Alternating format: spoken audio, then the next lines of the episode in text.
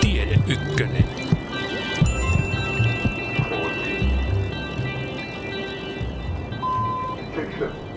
Tänään Tiede Ykkösessä puhutaan painottomuudesta. Mitä se on ja missä sitä on.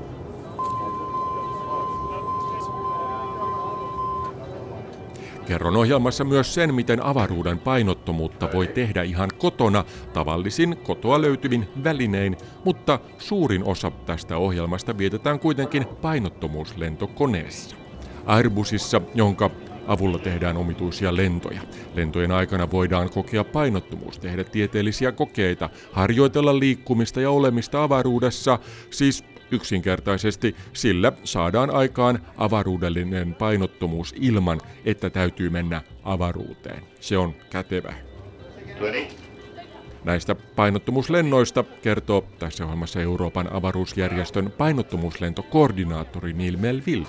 Right, right away, yeah, right away. Your uh, your heart slows down, your blood pressure drops, um, the, the, the your blood redistributes uh, in a different way. Konetta lentävä pilotti Eric äh, Delessal. Cette mission elle est extraordinaire, d'abord elle est unique quoi, de, de voler comme ça, de faire ce, ce type de manœuvre avec ce type de- d'avion. Et c'est tout à la main. Ja ääneen pääsee myös Jean Morel, joka tanssii painottomuudessa. Et je me suis dit, mais je suis libérée d'un poids. Et j'ai commencé à vivre d'une autre manière et à danser d'une autre manière. Hänen näkemyksensä painottomuudesta on varsin mielenkiintoinen ja totaalisesti erilainen kuin tutkijoilla. Mutta aloitetaan ohjelma selvittämällä yksinkertaisesti se, mistä oikein on kyse. Painottomuuslentojen tekeminen on periaatteessa hyvin yksinkertaista. Koneen nokka käännetään 47 asteen kulmaan kohti taivasta ja laitetaan moottorit melkein joutokäynnille. Näin siis tässä eurooppalaisessa Airbusissa. Kone nousee sen jälkeen sillä olevan nopeuden ansiosta pikkusen aikaa ylöspäin, kunnes vauhti alkaa hiipua ja koneen nokka kääntyy alaspäin. Kun alaspäin tullaan noin 45 asteen kulmassa, laitetaan moottoreihin taas työntövoimaa ja kone käännetään vaakalentoon. Yhden pomppauksen aikana koneen sisällä vallitsee noin 20 sekunnin ajan painottomuus, tai tarkkaan sanottuna mikropainovoima. Sen laatu on sitä parempi, mitä paremmin konetta pystytään lentämään parabelin muotoista lentorataa pitkin. Ja laatu tässä tarkoittaa sitä juuri, että kuinka hyvin tämä painottomuus on saatu aikaan ja kuinka vähän e, sisällä olevat ihmiset ja kaikki muu siellä poukkoilee kohti seiniä Tämä onkin olennaista.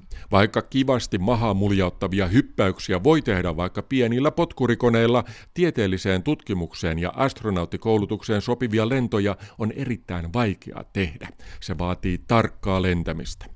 Kun näitä parabeleita lennetään monta peräkkäin, saadaan painottomuusaikaa enemmän kuin tuo 20 sekuntia. Siis 20 sekuntia kyllä kerrallaan, mutta esimerkiksi näillä Airbuseilla Euroopassa tehtävillä lennoilla tehdään yhden lennon aikana tyypillisesti 31 parabelia, eli painottomuutta tulee 31 kertaa 20 sekuntia, eli yhteensä vähän päälle 10 minuuttia. Miltä sitten tuo 20 sekuntinen painottomuus tuntuu? Otetaan tähän yksi parabeli. Kun kone alkaa nousta ylöspäin, matkustajat painautuvat lähes kaksinkertaisella painollaan koneen lattiaan.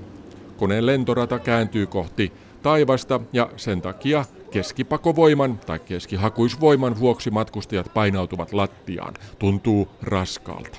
Lentäjä kertoo, missä asennossa koneen nokka on. 30 astetta, 40 astetta ja sitten injection, painottomuus alkaa. Moottorien ääni katoaa ja kaikki leijuu. Jos et ole rentouttanut lihaksiasi juuri ennen painottomuuden alkamista, niin sinkoat kattoon.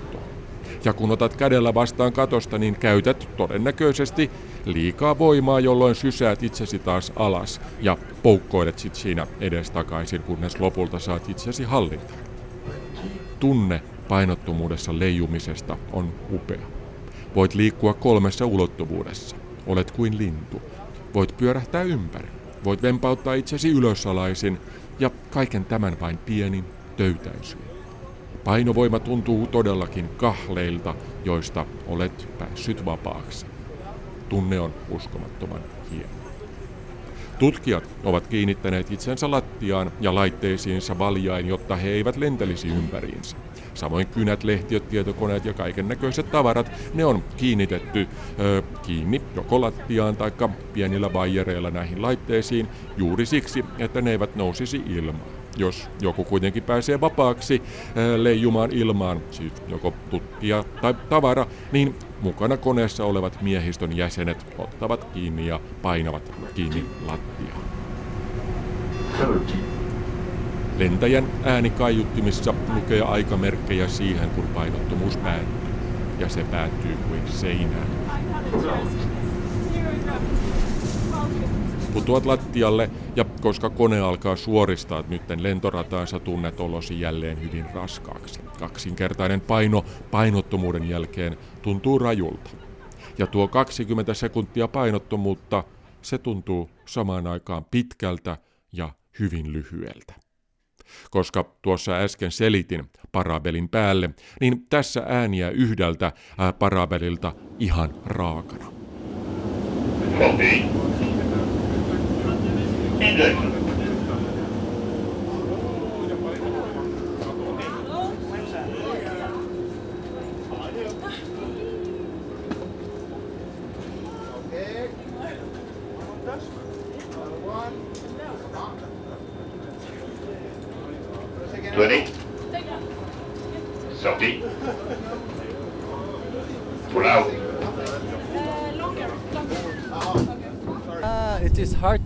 Explain. It is almost like somebody would ask you if you taste for the first time chocolate, how would it taste like? What would you answer? Ensimmäistä kertaa painottomuutta maistanut Joost van Roissel vertaa tunnetta siihen kuin kysyisi, miltä suklaa maistuu, kun sitä on syönyt ensimmäisen kerran. Mitä siihen vastaisi? Painottomuuden kuvailu on vähän sama asia. First one is a shock and is uh, No Ensimmäinen parabeli oli shokki. Et tajua lainkaan mitä tapahtuu, mutta sen jälkeen alat ymmärtää, miten painottomuudessa pitää liikkua, kunnes ihan lopussa sitten tulee vielä tilanteita, jolloin menetät hallinnan yhtäkkiä ihan kokonaan. Itse olen päässyt lentämään jo useita kertoja ja olen samaa mieltä Joostin kanssa. Vaikka tuntuisikin siltä, että kuvittelet hallitsevasi itsesi jo oikein hyvin, niin ihan yllättäen joskus saatat tehdä liikkeen, jonka seurauksena alat pyöriä aivan holtittomasti. Painottomuuden kunnolla hallitseminen vaatisi enemmän parabeleita ja mieluiten pitkäaikaista oleskelua painottomuudessa, mutta sehän on mahdollista oikeastaan vain avaruudessa. Periaatteessa parabeleita voisi tehdä myös pitemmiksi, mutta silloin lento ei olisi enää turvallinen. Koneella voisi esimerkiksi lentää nopeammin parabeliin, jolloin se kestäisi pitempään, tai parabelin päättymistä voisi ly- lykätä myöhemmäksi, jolloin kone tulisi matalammalle ja lentäisi nopeammin, ja tämä taas ei olisi hyvä turvallisuuden kannalta. Tämä nyt käytettävä hieman yli 20 sekuntia, tyypillisesti 22 sekuntia, on siis kompromissi turvallisuuden ja parabelin keston välillä. Se, että parabeli kestäisi muutaman sekunnin lisää, ei muuttaisi yhtään mitenkään kokonaiskuvaa. Lentokoneella kun ei saa tehtyä pysyvää painottomuutta ja tutkimusta puolestaan voi tehdä hyvin jo tuossa noin 20 sekunnissa. Tämä tutkimushan on lentojen päätarkoitus, ei hauskanpito painottomuudessa. I think one of the interesting things about uh, about zero gravity is a little bit like imagine trying to explain uh, the color red to a blind person. Um, uh. Euroopan avaruusjärjestössä painottomuuslentoja koordinoiva Neil Melville on ennättänyt tekemään jo yli 1200 parabelia, siis olemaan painottomuudessa jo noin kuusi ja puoli tuntia yhteensä, mikä muuten on jotakuinkin sama aika kuin avaruusasemalla astronauteilta kestää kiertää maapallo noin neljä ja puoli kertaa. Neil muistaa hyvin ensimmäisen parabelinsa ja kuinka on koittanut sen jälkeen selittää monetakin kertaa ihmisille, miltä tuo tuntui. Hän vertaa sitä siihen, että koittaisi selittää sokealle, millainen on punainen väri. Voit kertoa aallonpituuksista, taajuuksista ja sateenkaaren väreistä, mutta et pysty välittämään sitä tietoa, miltä punainen näyttää. Samoin painottomuutta on vaikea selittää henkilölle, joka ei ole sitä kokenut. Voit sanoa hyvin, että se on vähän kuin vuoristoradassa olemista tai sukeltamista, mutta vastaanottaja tai kuulija ei voi ymmärtää ennen kuin on sen itse kokenut. It's quite a shock. It's really a surprise to the to the system. Mm. Um, it's really a, an adrenaline rush. It's it's euphoric for most people. It was it was for me. Sen kun kokee ensimmäisen kerran, niin se on pieni järkytys ja adrenaliinishokki. Ja sen jälkeen tulee sitten euforia, ylitse pursuava onnellisuus who are the who are the first time flyers, and I keep an eye on them during the first parabola, and uh, I like to make eye contact afterwards, and then I can see that they know. Now, yeah. now, now you know how it feels. Aina kun lennollamme on ensikertalaisia, koitan tarkkailla heitä juuri siksi, että heidän ilmeensä seuraaminen on erittäin jännittävää, etenkin ensimmäisen parabelin aikana. Ensin he ovat järkyttyneitä, ja sen jälkeen voi sitten havaita hyvin selvästi, kuinka suurin osa heistä rauhoittuu ja alkaa yksinkertaisesti nauttia. Sen näkee naamasta. Well, typically ESA does two campaigns like this per year, one in the spring, one in the autumn, sometimes a little bit more. Um, the reason we, uh, we do them is obviously for science, but on this plane we have mutta tosiaankaan näitä ammattilaislentoja ei tehdä kokemuksen vuoksi, vaan tutkimusmielessä. Neil sanoo, että Euroopan avaruusjärjestöllä on tyypillisesti kaksi lentokampanjaa vuodessa, yksi keväällä ja yksi syksyllä. Yksi kampanja kestää kaksi viikkoa ja sen aikana tyypillisesti 12 tutkimusryhmää ensinnä valmistelee kokeensa, laittaa sen lentokoneen sisälle ja tekee sitten kolme tutkimuslentoa. Suurin ero kansainvälisellä avaruusasemalla tehtävään tutkimukseen on se, että lentokoneessa on paljon enemmän tilaa. Tutkimusaikaa on myös enemmän, ja koneelle pääsee paremmin. Tutkimusryhmät voivat siis tehdä usein hyvinkin pitkään kestäviä kampanjoita, useita sellaisia siis koneella, kun taas avaruudessa voi tehdä yleensä vain yhden koejärjestelmän.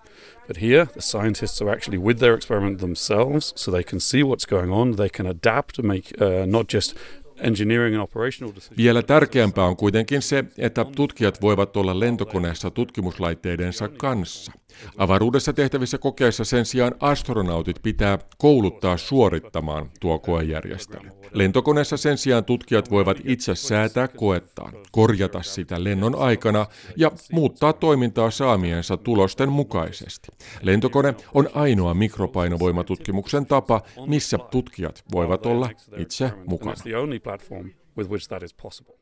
Neil ei mainitse tässä muita mikropainovoimatutkimusmuotoja, mutta niitä ovat esimerkiksi raketit ja pudotustornit. Kerron niistä tarkemmin vähän ajan kuluttua, sillä annetaan Neilin nyt jatkaa. We only get 20 seconds of, of uh, zero gravity here rather than uh, months or years on the space station, but for a lot of experiments that is enough. Um, Lentokoneessa saadaan kerralla tehtyä vain noin 20 sekuntia painottomuutta, sen sijaan että avaruusasemalla koe voi kestää kuukausia tai jopa vuosia. Suurimmalle osalle tehtävistä tutkimuksista kuitenkin tämä 20 sekuntiakin riittää.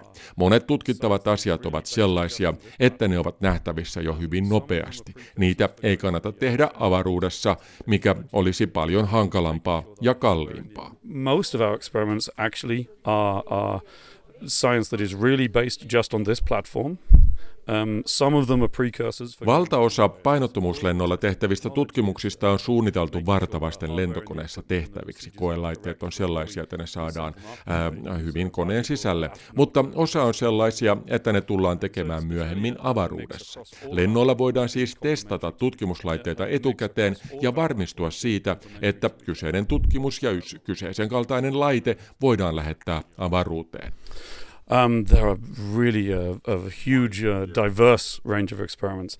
Um, there are quite a lot of uh, physical sciences, particularly in aspects of, of heat transfer and phase transitions, because these things happen. Teemme lennoilla paljon erilaisia tutkimuksia. Suurin osa niistä on fysiikkaan liittyviä kokeita, kuten esimerkiksi lämmön siirtymiseen tai faasimuutokseen liittyviä tutkimuksia. Näitä on paljon, koska ilmiöt tapahtuvat niin eri tavalla painottomuudessa ja painovoiman ala tulevaisuudessa. Teemme paljon fysiikan perustutkimusta myös kaasujen ja nesteiden kanssa, sillä kun painottomuudessa ei tapahdu kellumista tai sedimentaatiota, eli nesteet ja kaasu eivät järjesty ja liiku massansa mukaisesti, mikä tekee tästä kiinnostavaa. Kyse ei ole vain fysiikan ilmiöiden ymmärtämisestä ympäristössä, joka ei ole samanlainen kuin maan pinnalla, vaan myös siitä, että tarvitsemme avaruudessa laitteita, jotka normaalisti toimiessaan käyttävät näitä ilmiöitä, esimerkiksi juuri lämmön siirtymistä tai kellumista tai sedimentaatiota hyväkseen. On parempi testata laitteiden toimintaa ensin painottomuuslennoilla ja käyttää vasta sitä sen jälkeen avaruudessa. Um, there are also uh, life science experiments, of course. Uh, we have quite some biology on board, most of which is, is looking at human physiology, trying to understand how the human body reacts to zero gravity. Tutkimme paljon myös biologiaa ja ihmisen käyttäytymistä sekä toimintaa painottomuudessa. Vaikka voisi ajatella, että 20 sekuntia ei tähän riitä, niin ihminen sopeutuu todella nopeasti painottomuuteen ja, ja, ja jopa näin lyhyessä ajassa nähdään monia kiinnostavia ilmiöitä. Esimerkiksi sydämen lyöntitiheys laskee ja verenpaine muuttuu, koska veri jakaantuu kehossa eri tavalla. Painottomuudessa veri ei pakkaannu jalkoihin ja alaruumiiseen, vaan virtaa esimerkiksi enemmän päähän. Tämä vaikuttaa heti muun muassa siihen, kuinka aivot saavat happea. Silmänpaine muuttuu, reaktionopeus muuttuu ja nämäkin lähes välittömästi. change in that short space of time.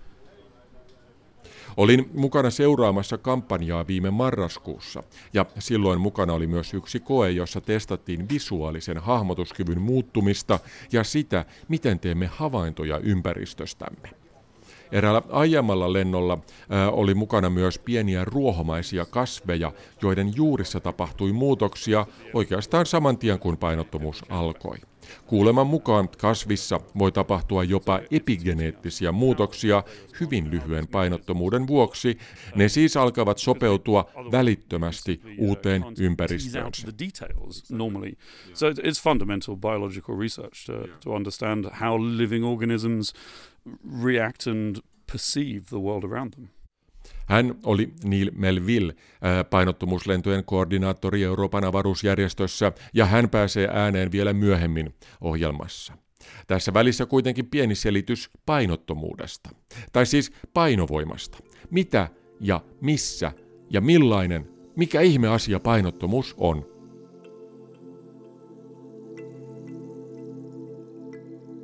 Kyse on yksinkertaisesti siitä, että kaikki massalliset kappaleet vetävät toisiaan puoleensa. Painovoima on yksi fysiikan neljästä perusvuorovaikutuksesta, ja kysymys siitä, miksi nämä perusvuorovaikutukset ovat olemassa, on puolestaan sen verran kova tieteen filosofinen kysymys, että en mene siihen tässä. Sen sijaan luotetaan vain siihen, mitä Isaac Newton päätteli vuonna 1687. Hänen mukaansa hiukkasten toisiinsa aiheuttama vetovoima on suoraan verrannollinen näiden massojen tulolle ja kääntäen verrannollinen niiden etäisyyden neliöön. Yksinkertaistettuna tämä tarkoittaa sitä, että mitä isompia kappaleet ovat ja mitä lähempänä ne ovat toisiaan, niin sitä suurempi on niiden välinen vetovoima ja mitä kauempana kappaleet ovat toisistaan, sitä pienemmäksi vetovoima tulee, ja mitä suurempi etäisyys on, niin sitä suuremmin tämä pieneneminen tapahtuu. Painovoima ei siis katoa minnekään avaruuteen noustaessa, sillä planeetat ja aurinko ne kaikki vaikuttavat toisiinsa painovoiman välityksellä, ja myös esimerkiksi astronauttien kokema painottomuus johtuu ihan jostain muusta kuin siitä, että he ovat avaruudessa. Se johtuu vapaasta putoamisliikkeestä eli vapaasta heittoliikkeestä. Ja mitä tämä sitten tarkoittaa? Esimerkiksi täällä maan pinnalla Painovoiman huomaa alaspäin suuntautuvana kiihtyvyytenä. Kun pudotan kiven, sen nopeus kiihtyy noin 9,8 metriä jaettuna sekunnissa toiseen.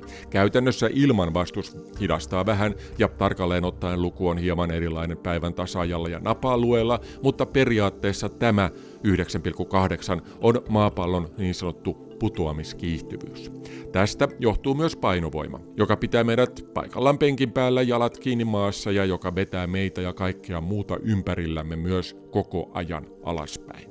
Otetaan taas tämä kiviesimerkki.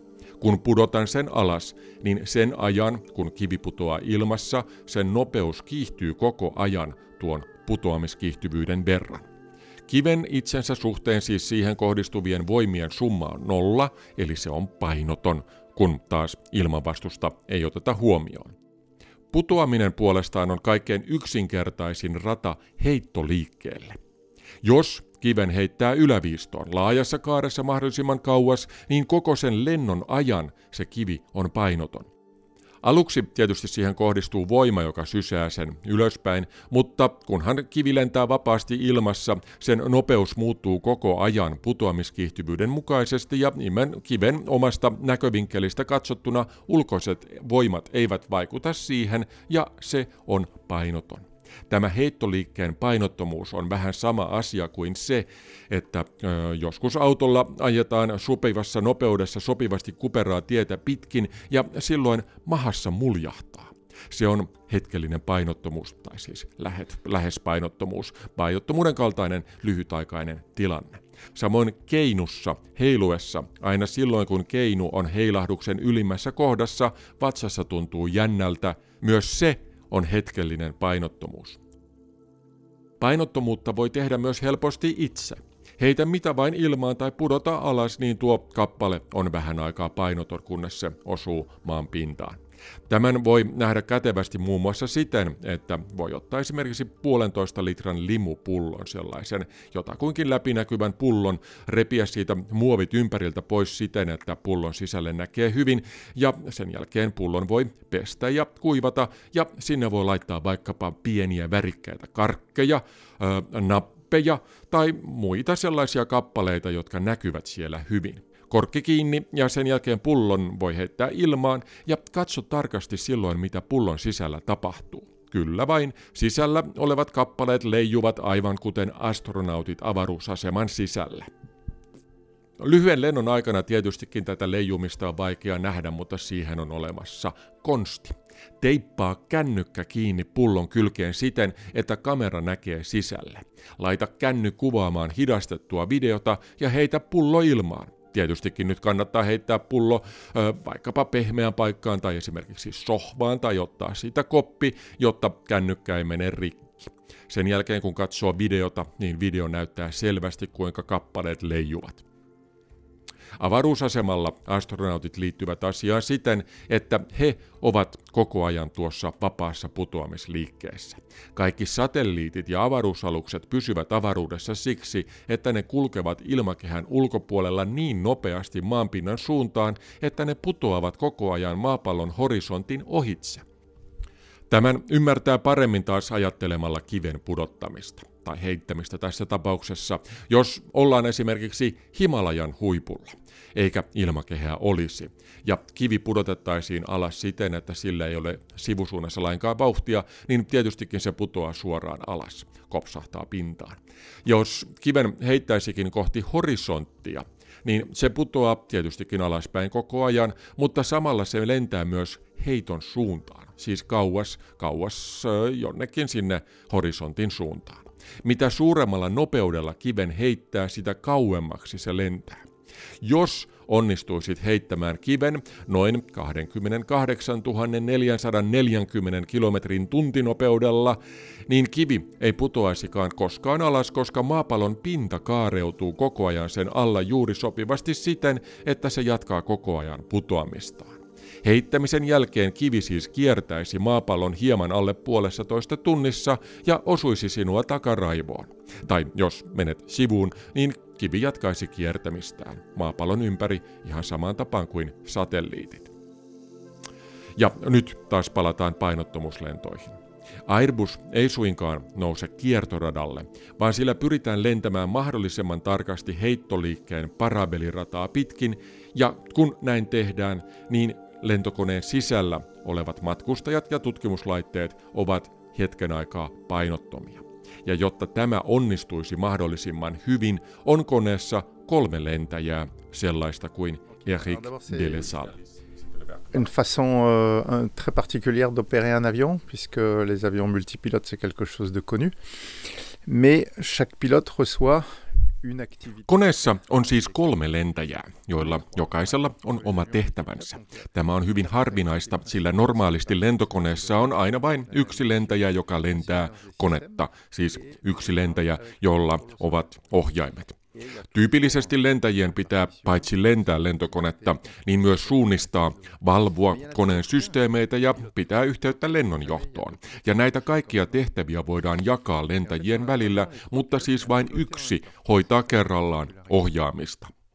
Meillä tilanne on erilainen. Parabelien aikana kolme lentäjää on ohjaimissa samaan aikaan. Yksi hallitsee konetta pystysuunnassa, toinen vaakatasossa ja kolmas säätelee moottorien työntövoimaa. Yksi siis pitää konetta mahdollisimman hyvin parapeliradalla ohjaamalla koneen suuntaa ylös-alas suunnassa, toinen pitää siipiä vaakatasossa ja kolmannen tehtävänä on siis pitää huolta siitä, että kone ei kiihdy tai hidastu liikaa. Muutoin kaikki matkustajat sinkoutuvat joko koneen peräosaan tai eteen ohjaamon l'arrière, et eh ben on va retrouver tout le monde dans les toilettes à l'arrière ou dans les cockpits à l'avant, et c'est pas ce qu'on cherche. On, euh, le, le pilote qui a le tangage donc va faire la ressource, donc on tire sur le manche. Tarkemmin sanottuna moottoreiden työntövoimaa pitää säätää koko ajan kaasuvipua siirtämällä. Tämä siksi, että moottoreissa täytyy koko ajan pitää työntövoimaa sen verran, että se kumoaa ilmanvastuksen ja ilmanvastus puolestaan riippuu koneen nopeudesta, joka muuttuu parabelin aikana koko ajan. Yksi lentäjistä, yleensä koneen kapteeni, aloittaa parabelin vetämällä ohjausrattia taaksepäin, jolloin kone alkaa kaartaa ylöspäin. Tämä jatkuu aina siihen saakka, että kone osoittaa 50 asteen kulmassa ylöspäin. Toinen edessä istuvista lentäjistä, normaalisti lentoperämies, pitää koneen siipiä siis horisontin tasossa, ja koska tämä on varsin yksinkertainen tehtävä, verrattuna siis näihin kahteen muuhun, on hänen työnään myös tehdä kuulutukset. Tärkein näistä on injection, siis painottomuuden alkaminen, kun konokan kallistuskulma on tuo 50 astetta ylöspäin. Kun painottomuus alkaa, silloin moottoreiden työntövoimaa vähennetään ja ohjainta työnnetään sen verran eteenpäin, ettei kone pyri enää nousemaan ylöspäin, vaan lentää lievästi alas parabelin muotoa seuraten. degrés de pitch négatif. Kun kone on tehnyt parabelin ja on 45 astetta nokka alaspäin, kuulutuksia tekevä lentäjä sanoo pull out, jolloin kaasua säätävä lentäjä laittaa moottoreihin taas tehoa ja ykköslentäjä vetää ohjaimen jälleen kohti itseään eli kääntää koneen nousuun, tai siis tässä tapauksessa ää, kääntää koneen syöksystä kohti vaakalentoa. Tämä lentoihin käytettävä lentokone on tyypiltään Airbus A310 ja se on ainutlaatuinen. Konetta operoi Ranskan avaruushallinnon perustama ää, yhtiö Novespace, jonka palveluksia käyttävät Euroopan avaruusjärjestön lisäksi tietystikin ranskalaiset itse ja myös ää, Saksan avaruusjärjestö ja myös muut tutkimusorganisaatiot. Yhtiö tekee muutamia yleisölentojakin aina silloin tällöin, mutta hinta on varsin korkea. Liput painottomuuslennolle maksavat useita tuhansia euroja. Näillä kustannetaan osaltaan koneen huoltoa ja käyttöä tutkimukseen. Painottomuuslentoja tehdään Venäjällä Iljushin rahtikoneella, joka on kyllä suurempi, mutta sen sisällä oleva tila on pienempi ja ankeampi. Lisäksi sitä käytetään varsinaiseen mikropainovoimatutkimukseen hyvin vähän. Yhdysvalloissa NASA on käyttänyt DC-9 suihkukonetta, mutta juuri nyt se ei tee lainkaan painottomuuslentoja, siis NASA. Lentoja Yhdysvalloissa tehdään kuitenkin turismimielessä vanhalla Boeing 727-koneella, jonka kyytiin siis kuka tahansa voi ostaa lipun. Kanadassa ja Japanissa avaruushallinnot ovat tehneet lentoja aina välillä liikesuihkukoneen, siis pienemmillä suihkukoneilla, mutta juuri nyt etenkin tutkijoille ainoa kunnollinen ja säännöllisesti lennettävä painottomuuslentokone on tämä ranskalaisten Airbus. Ennen tätä konetta Ranskassa oli käytössä hieman isompi Airbus A300, mutta se oli eräs ensimmäisiä tehtyjä Airbuseita ja siksi se vaihdettiin uudempaan, hyvin paljon samantyyliseen A310 viitisen vuotta sitten. Effectivement, euh, quand on a reçu la 310, on avait déjà une bonne expérience de l'Airbus avec la 300B. Ces deux avions se, se ressemblent un peu quand même, même si la 310... Novespacein päälentäjänä toimiva Dele Sal kertoo, että tapa lentää parabeleita uudella Airbusilla on hiottu mahdollisimman hyväksi. Kone käyttäytyy hyvin paljon samalla tavoin kuin aikaisempia 300, mutta kun konetta koellennettiin painottomuuslentoja varten ja sen käyttö näihin hyväksytettiin viranomaisilla, niin tämä painottomuuslento manöveeri optimoitiin siten, että painottomuusaika saatiin mahdollisimman pitkäksi, turvallisuudesta kuitenkaan l'été 2014 où on a fait euh, 200 et quelques paraboles.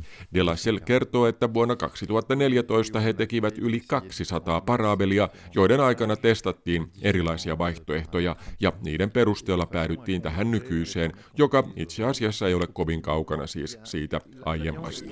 Tous les systèmes de l'avion sont euh, à la définition de la 310 normale.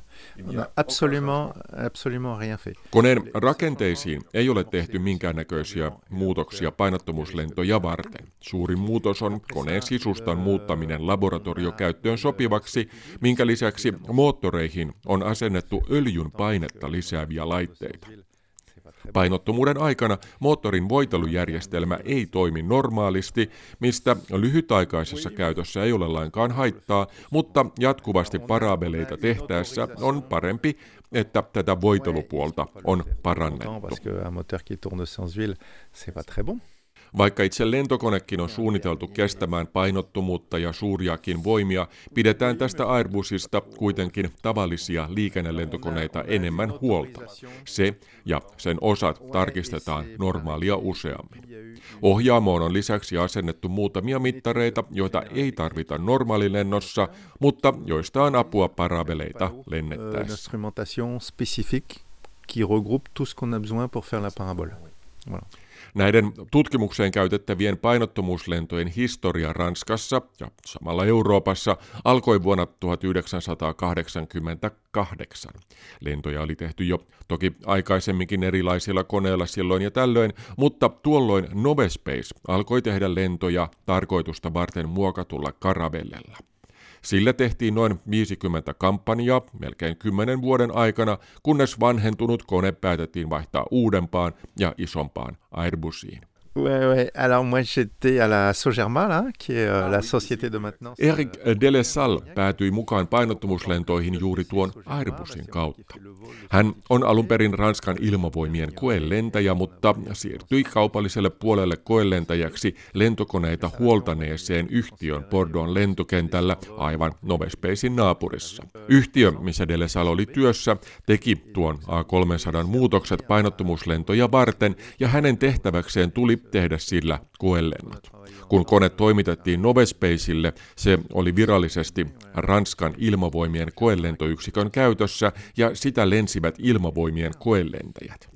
Nove Space pyysi kuitenkin äh, edelleen sallia jatkamaan koneen lentäjänä, kun Nove Space päätti hankkia uuden, tämän A310, päätettiin samalla tehdä siitä siviilikäyttöön vartavasten tarkoitettu kone, eli päätettiin, että ilmavoimien koelentokeskus ei enää vastaa koneen lentotoiminnasta. Novespacein piti samalla organisoitua uudelleen, kun pelkän koneen tutkimuskäytön hallinnan sijaan siitä tuli käytännössä pieni lentoyhtiö. Novespace pyysi minua sitten tulemaan yhtiön päälentäjäksi, koska minulla on näin pitkä historia paitsi Airbusien, niin myös painottomuuslentojen parissa. Delesal kertoo vaatimattomasti, että hän on lentänyt yli 8000 parabelia. La 310, c'est vraiment le, le, un très très bon avion parce que c'est le dernier avion de la famille d'Airbus avec des commandes de vol classiques. A310 on ollut käytössä vuodesta 2015 alkaen ja se soveltuu aivan erinomaisesti näihin lentoihin. Yksi syy tähän on se, että se on nykyaikaisin liikennelentokone, missä on edelleen kuitenkin perinteiset ohjaimet. Siinä on siis klassiset ohjaimet uudenlaisten ohjaussaivojen sijaan, ja lisäksi siinä on ohjaimista koneen siipiin, korkeusvakaajaan ja peräsimeen menevät vaijerit, joiden avulla ohjainpintoja liikutellaan. Apuna ovat kuitenkin monenlaiset uudet systeemit, jotka tekevät lentämisestä helpompaa. Et, ça c'est vraiment le, le meilleur avion pour notre activité, puisqu'on a on a vraiment besoin d'un avion où c'est le pilote qui, est, qui va une action directe Tämä on meille aivan täydellinen kone, koska meille on tärkeää, että lentäjä pääsee liikuttamaan ohjauspintoja suoraan ilman, että tietokonesysteemi on siinä välissä. Nykyaikaiset sähköisesti ohjattavat lentokoneet soveltuvat meille huonosti, koska ne ovat täynnä automatiikkaa, jonka tehtävänä on nimenomaan estää lentäjää tekemästä kummallisia ja mahdollisesti vaarallisia temppuja. Joutuisimme siis kytkemään suuren osan näistä systeemeistä pois päältä, jotta voisimme lentää näillä parabeleita. Olemme lentäneet ihan koen mielessä noin 30 parabelia Airbus A380, mutta se vaati jo paljon valmisteluita. Käytimme lentoihin Airbusin koelentoversiota, missä pääsimme muuttamaan helposti ohjelmistoja, mutta jotta moderni matkustajakone saataisiin meille sopivaksi, vaatisi se paljon työtä ja se olisi kallista. Lisäksi tietokoneohjatussa lentokoneessa erilaisten suojausautomatiikkojen poistaminen tarkoittaa sitä, että vaikka voisimme lentää niillä parabeleita, meillä ei olisi minkäänlaista käsituntumaa koneeseen. Se on toistaiseksi hyvin tärkeää. Painottomuuskoneen lentäminen on käsityötä. Suivant, si la technique euh, évolue encore, ce serait de faire le zéro automatique. Kun katsotaan tulevaisuuteen, niin todennäköisesti seuraava koneemme on kuitenkin tietokoneohjattu. Siinä tekniikka viedään kuitenkin varmaankin askeleen verran eteenpäin, sillä sopivasti ohjelmoituna ohjausautomatiikka pystyisi tekemään ainakin periaatteessa parempia ja tarkempia parabeleita kuin me ihmiset. Voi ajatella, että lennämme konetta käsin aina siihen saakka, kun parabeli alkaa, ja painamme sitten sen jälkeen nappia, ja lentokone itse tarkkailee lentorataa, säätää moottorin tehoa ja pitäisi koneen juuri oikeassa asennossa. Mutta emme ole vielä tässä teknisesti, ja tällaisen järjestelmän tekeminen on myös kallista. Toistaiseksi paras tapa lentää painottomuuslentoja onkin lentää niitä hyvien lentäjien kanssa. Mutta mekin olemme ihmisiä. Kaikki parabelit eivät ole yhtä hyviä. Toisinaan syynä on sää, toisinaan yksinkertaisesti teemme virheitä, emme ole keskittyneitä. Mutta yleensä kaikki menee hyvin ja erityisen täydellisen parabelin lentäminen, se tuntuu aina niin hyvältä. On est toujours dans, la tolérance qui nous est demandée, mais, on essaie toujours de, faire mieux et, et c'est ça, le, on y trouve toujours ce, ce plaisir quoi, de, de bien faire. Quoi. Näin kertoi Novespacein päälentäjä, maailman kokeneen painottomuuslentäjä Eric Delesal. Marraskuussa painottomuuslentokampanjaan osallistui myös Jean Morel. Hän ei ole tutkija tai insinööri, vaan taiteilija, joka on tullut tunnetuksi painottomuustanssijana. Alors, euh, pourquoi je danse en apesanteur Moi, je danse en milieu extrême. Je danse depuis que je suis très petite. Ensuite, j'ai fait le conservatoire, j'ai fait des études de danse. Mais j'ai toujours été attirée par des milieux naturels extrêmes. Donc, j'ai commencé à danser sous l'eau. Miksi tanssin painottomuudessa? Koska haluan tanssia äärimmäisissä paikoissa. Olen opiskellut tanssia ja olen ollut aina kiinnostunut tanssimisesta erikoisissa paikoissa. Olen tanssinut veden alla, korkealla vuorilla, autiomaassa ja nyt siis myös painottomuudessa. Etsin sellaisia ympäristöjä, jotka vaikuttavat kehooni. Ympäristö vaikuttaa minuun ja siten se vaikuttaa myös tanssiin. J'utilise mon corps comme un cobaye, comme un traducteur de ces nouveaux éléments. Kehoni on vähän kuin koeeläin, tai uudenlaisen ympäristön tulkki. Lisäksi olen yhteistyössä tutkijoiden kanssa. Aivosähköistä toimintaani rekisteröidään tanssin aikana, ja paitsi että siitä on hyötyä ihan tieteellisesti, niin teen signaaleista myös digitaalista taidetta. Otan joskus reaaliaikaisen aivokäyrän mukaan teoksiini siten, että heijastan sen kaikkien nähtäville, jolloin he pääsevät mukaan tanssiini ikään kuin myös pääni kautta. La première fois que j'ai dansé, c'était avec le Centre national d'études spatiales français. J'ai gagné un appel à projet. Pääsin mukaan näille painottumuslennoille alun perin Ranskan avaruushallinnon KNESin kautta siten, että he pyysivät ehdotuksia painottumuslennolla tehtäviksi taideteoksiksi. Ja minun ehdotukseni tanssimisesta valittiin mukaan. Minut kutsuttiin mukaan lennolle ensimmäisen kerran kolme vuotta sitten. Sen jälkeen tämä hanke on hieman laajentunut ja siihen on tullut mukaan tämä neurotieteellinen puoli ja sen ansiosta olen päässyt lentämään varsin säännöllisesti. Tutkimme sitä, miten keho, lihakset, liikkeet ja aivotoiminta muuttuvat painottomuudessa. Olimme tuota haastattelua tehtäessä koneen sisällä paikassa, missä voi leijua vapaasti. Jean näyttää, miten aluksi hän on makuulla lattialla ja selittää, kuinka painottomuuden alkaessa hän nousee ilmaan ja koittaa tehdä liikkeitä massakeskipisteensä ympärillä. Siis vähän kuin puku, putoava kissa, joka on ikään kuin paikallaan koko aika oman itsensä suhteen kurottelee käsiään ja jalkojaan, tai siis kissan tapauksessa, ää, raajojaan kauemmaksi, kääntyy ympäri hitaasti, käpertyy sikioasentoon ja niin edelleen. Comme un chat. Like a cat. non Et euh, il faut que je te raconte des choses. Après ça, moi, le premier jour où j'ai volé, ça a changé ma vie. Ensimmäinen kerta, kun pääsin painottomuuteen, muutti elämäni. Kun lento oli ohitse, tuntui siltä, että suuri taakka oli pudonnut selästäni. Tunsin oloni vapaaksi, vapautuneeksi. Aloin elää eri tavalla ja tanssia myös eri tavalla. Parce que tout d'un coup, ce qui est beau dans cette apesanteur, c'est que, tu sais, dans la danse classique, il faut qu'on soit tous un corps pareil, mince. Mais là, on pourrait être. Painottomuudessa tanssiminen on kaunista myös siksi, että siinä ei ole sellaisia rajoitteita kuin on normaalisti.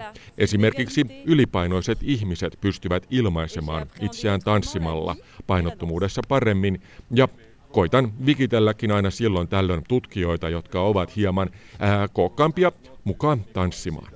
Voit olla pieni tai pitkä, millainen vain, ja se onnistuu.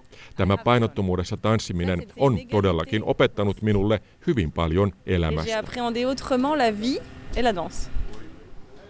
Näin kertoi Jean Morel, ja hänen tanssiaan voi katsoa netissäkin. Näyte tästä on myös Yle Tieteen nettisivuilla olevassa painottomuuslennoista kertovassa pikkujutussani. Mukana näillä eurooppalaisilla painottomuuslennoilla on ollut hyvin harvoin suomalaisia, mutta myös suomalaistutkijat ovat tervetulleita. Neil Melville saa tähän loppuun selittääkin, miten tällaiselle lennolle pääsee mukaan, jos joku nyt sattumalta haluaisi hakea. Um, well, there is a, a research announcement on the ESA web pages. It's continually open, so they can apply at any time. There's no deadline or anything. Euroopan avaruusjärjestön nettisivuilla on hakuilmoitus, jonka avulla tutkijat voivat tehdä ää, tutkimusanomuksia meille. Haku on päällä koko ajan, eli mitään määräpäivää ei ole, vaan hakemuksia voi jättää milloin vain. Sivuilla on lomake, joka täytyy täyttää, ja lisäksi mukaan täytyy laittaa yksityiskohtainen selitys siitä, mitä tutkimusryhmä haluaa tehdä, mitä tuloksia on odotettavissa, mikä on tutkimuksen kannalta mie- tieteellinen merkitys ja miten tämä tutkimus aiotaan oikein tehdä. And then uh, this uh, uh, proposal will be subjected to peer review, so other people in uh, the same field will Hakemus menee vertaisarviointiin. Samankaltaista tutkimusta tekevät kollegat arvioivat sitä, miten kiinnostava hakemus on, ja jos hakemus hyväksytään, niin se menee meillä jonoon. Kaksi kertaa vuodessa käymme ää, läpi näitä hyväksyttyjä anomuksia ja laitamme ne tärkeysjärjestykseen ja ryhmittelemme niitä sen perusteella, millaisia tutkimuksia kannattaa tehdä samalla lennolla. Ilmoitamme kuusi kuukautta tai toisinaan vuottakin aikaisemmin ryhmille, milloin he pääsevät mukaan, jotta he ennättävät rakentamaan koejärjestelynsä kaikkien tiukkojen turvamääräysten mukaisesti. Sitten tutkijat tulevat tänne Bordeauxhon ja pääsevät mukaan tälle lennolle. Yksi lentokampanja kestää kaksi viikkoa, jossa ensimmäisen viikon aikana tutkimuslaite laitetaan koneen sisälle ja testataan ja hyväksytetään vielä kerran lentoa varten. Ja sen jälkeen sitten toisen viikon aikana ensinnä maanantaina on turvakoulutus ja sen jälkeen tiistaina, keskiviikkona ja torstaina lennetään ja perjantaina kaikki puretaan. Um, of course, there is uh, there is some competition. There is uh, there is uh, a little bit Kilpailu paikoista tähän lentokoneeseen on aika uh, kova, sillä kysyntä tutkimuspaikoille on suurempi kuin niitä on um, tarjolla. En tietenkään osaa arvioida, mikä on mahdollisuus päästä mukaan, mutta sen voin sanoa varmuudella, että jos hakemus on todella hyvä, niin todennäköisyys tulla valituksi on varsin suuri. Uh, if you were a student, then uh, if you go to the ESA education web pages, you will find out all about it. The program is called Fly Your Thesis. Neil uh, muistuttaa myös siitä, että joka vuosi mukaan otetaan myös opiskelijaryhmiä. ESAn koulutustoimiston hallinnoima hanke on nimeltään Fly Your Thesis ja silläkin on oma nettisivunsa. Siellä on hakulomake ja ohjeet. Ryhmät kaikista ESAn jäsenmaista voivat tehdä ehdotuksia, siis myös Suomesta. Hakumenettely on periaatteessa samanlainen kuin tutkijaryhmillä, paitsi että opiskelijaryhmien tapauksessa aika hyväksymisestä lentämiseen on hieman pitempi, yleensä vuosi, koska opiskelijat eivät ole yleensä niin tottuneita rakentamaan koejärjestelyitä.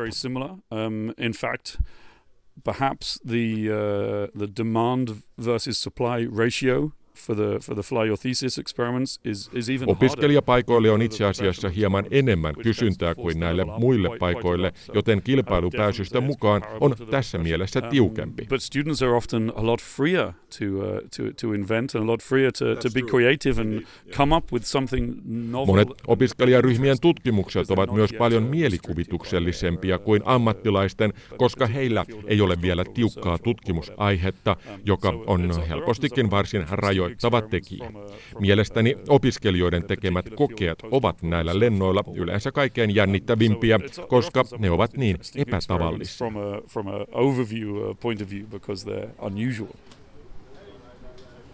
Hän siis oli Euroopan avaruusjärjestössä painottomuuslentoja koordinoiva Neil Melville, ja hän ei sanonut tätä seuraavaa, mutta opiskelijaryhmissä on varsin paljon hakemuksia, jotka on tehty selvästi vain sitä varten, että opiskelijat pääsisivät mukaan painottomuuslennolle.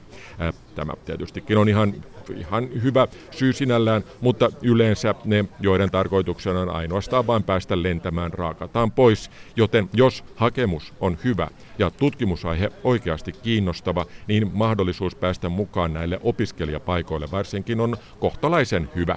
Näissä hakemuksissa otetaan myös huomioon alueellista tasapuolisuutta hieman, joten esimerkiksi Suomesta voisi olla tässä mielessä hieman helpompi kuin muualta päästä mukaan, koska suomalaisia opiskelijaryhmiä ei ole ollut mukana yli vuosikymmenen. Kannattaakin hakea. Ai niin, ja yksi asia vielä.